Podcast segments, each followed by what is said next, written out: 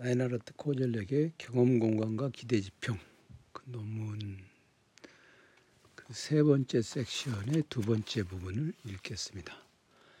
아, 지난번까지는 음, 기대 지평이라고 하는 것 미래에 대한 기대가 급박하게 다가올수록 그것은 음, 과거의 경험 공간으로부터 더 이상 알아낼 수 없는 그런 것이 되었다는 것이죠. 그렇게 함으로써 진보라고 하는 근대의 그 독특한 수로가 등장하게 됩니다. 코젤렉에 따르면 진보는 경험과 기대 사이의 시간적 차이를 하나의 개념으로 만든 특수하게 역사적인 첫 번째 개념이다.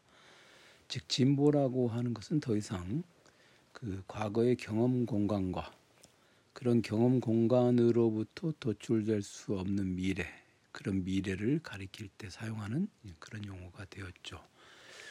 그러면 이제 진보라고 하는 말이 등장하게 되면요. 그때까지 항상 그 경험 공간으로부터 구축했던 그 사회적인 경험 세계 그런 것들이 파괴되죠. 진보하는 인류 그러면은 이제 그 진보라고 하는 것은 지금까지 우리가 겪었던 것 가지고는 도대체 알 수 없는 그런 것이 되죠.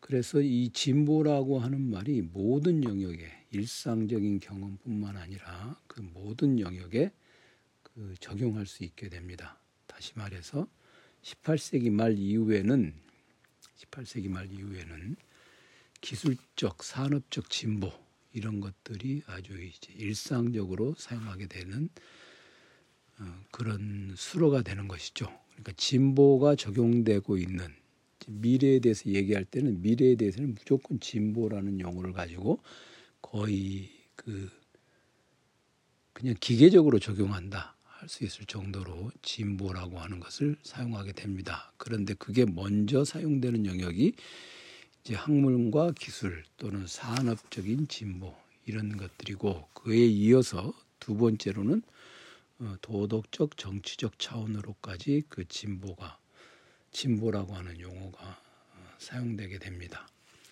그러면 이제 음, 오늘날에도 그런 말을 하잖아요. 정치적인 영역을 나눌 때 보수적 보수 진영, 진보 진영 그런 식으로 얘기를 하죠. 진보 진영이라고 해서 뭐 딱히 뭐 새롭게 뭔가를 하는 거 그런 건 아니에요. 그러나 어쨌든 그들은 변화를 그리고 미래에 대해서 얘기하는 것 그런 것들이 음, 진보라는 개념하고 어, 서로 결합되고 있는 것이죠.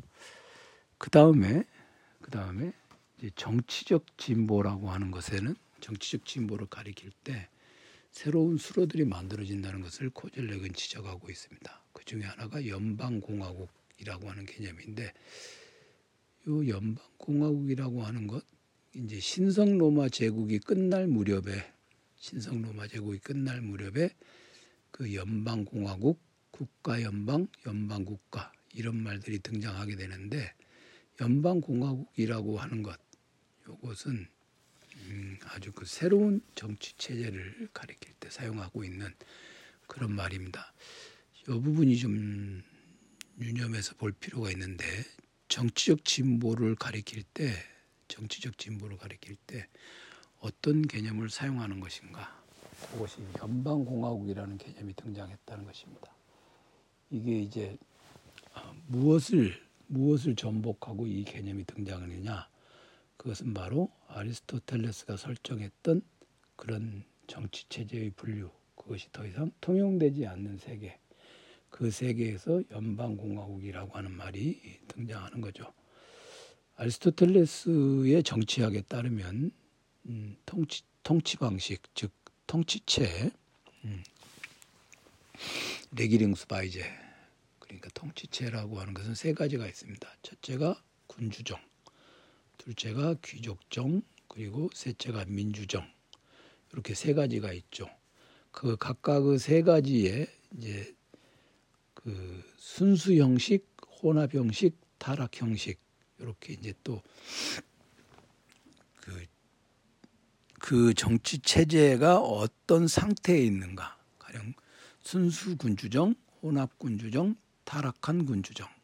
그 다음에 귀족정도 순수한 귀족정, 혼합된 귀족정, 그리고 타락한 귀족정.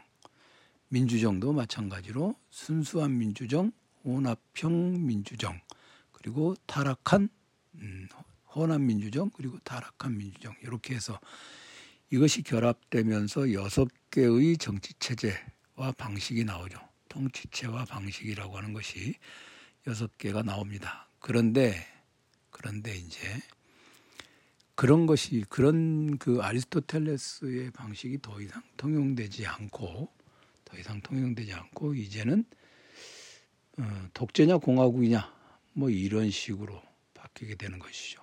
다시 말해서 어, 공화국이라고 하는 것, 공화국 공화국이라고 하는 것 또는 republicanism 공화주의라고 하는 것, 이것이 그 정치 체제에 있어서는 더 우위에 있는 더 진보한 형식, 진보한 형식으로 제시됩니다.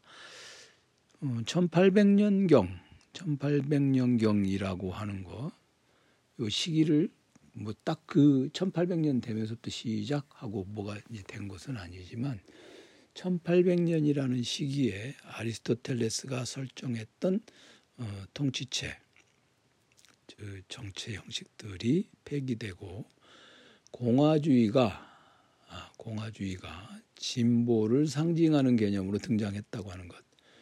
이것을 음, 잘 생각을 해야 되죠. 우리도 그렇죠. 민주공화국이다. 민주공화국이다. 그러니까 대한민국 민국이라는 말하고 공화국이라는 말하고 사실은 같은 말이에요. 민국이라고 하는 말하고 공화국이라. 그 공화국이라고 하는 건 이제 북한에서는 조선민주주의 인민공화국 그러잖아요. 근데 인민이라는 말하고 민국이라고 하는 것은 공화국이라고 하는 그러니까 republic Republic of Korea 그때 이제 republic이라는 단어를 중국에서는 민국이라고 번역을 했고 일본에서는 아마 공화국이라고 번역을 했을 거예요.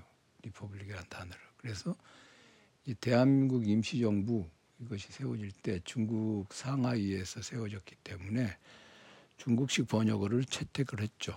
대한민국이라고 채택을 하고 공화국이라고 하나 민국이라고 하나 그렇게 큰 그 다른 단어는 아닙니다. 여기서 중요한 것은 진보라는 개념하고 결부된 진보라고 진보라는 개념하고 결부된 것이 무엇이냐? 바로 공화주의다. 그리고 그것은 진보가 아, 약속했던 것을 정치적 행동 공간에서 수행할 때는 그 공화주의라는 말을 쓰게 됩니다.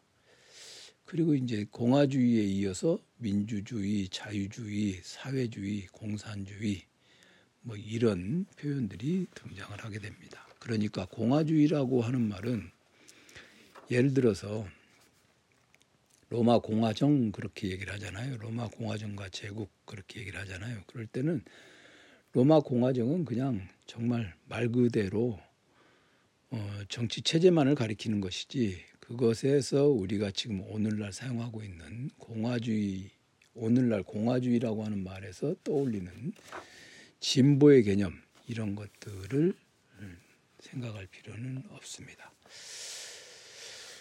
호젤렉의 얘기를 그냥 이렇게 이렇게 음, 이 기, 경험 공간과 기대 지평 이게 중요한 중요한 개념이기 때문에 얘기를 했는데 이게 이제 다시 저기 세계사 책을 읽어가면서 이런 것들이 어떻게 구체적으로 유, 이제 코젤렉은 유럽에서의 경험만 가지고 얘기를 하는데 구체적으로 이제 아시아나 이런 데서는 어떻게 받아들여지고 어떻게 개념화되었는가 그런 것들을 좀더 어, 구체적인 사례들을 통해서 상세하게 살펴보는 게 필요할 것 같습니다.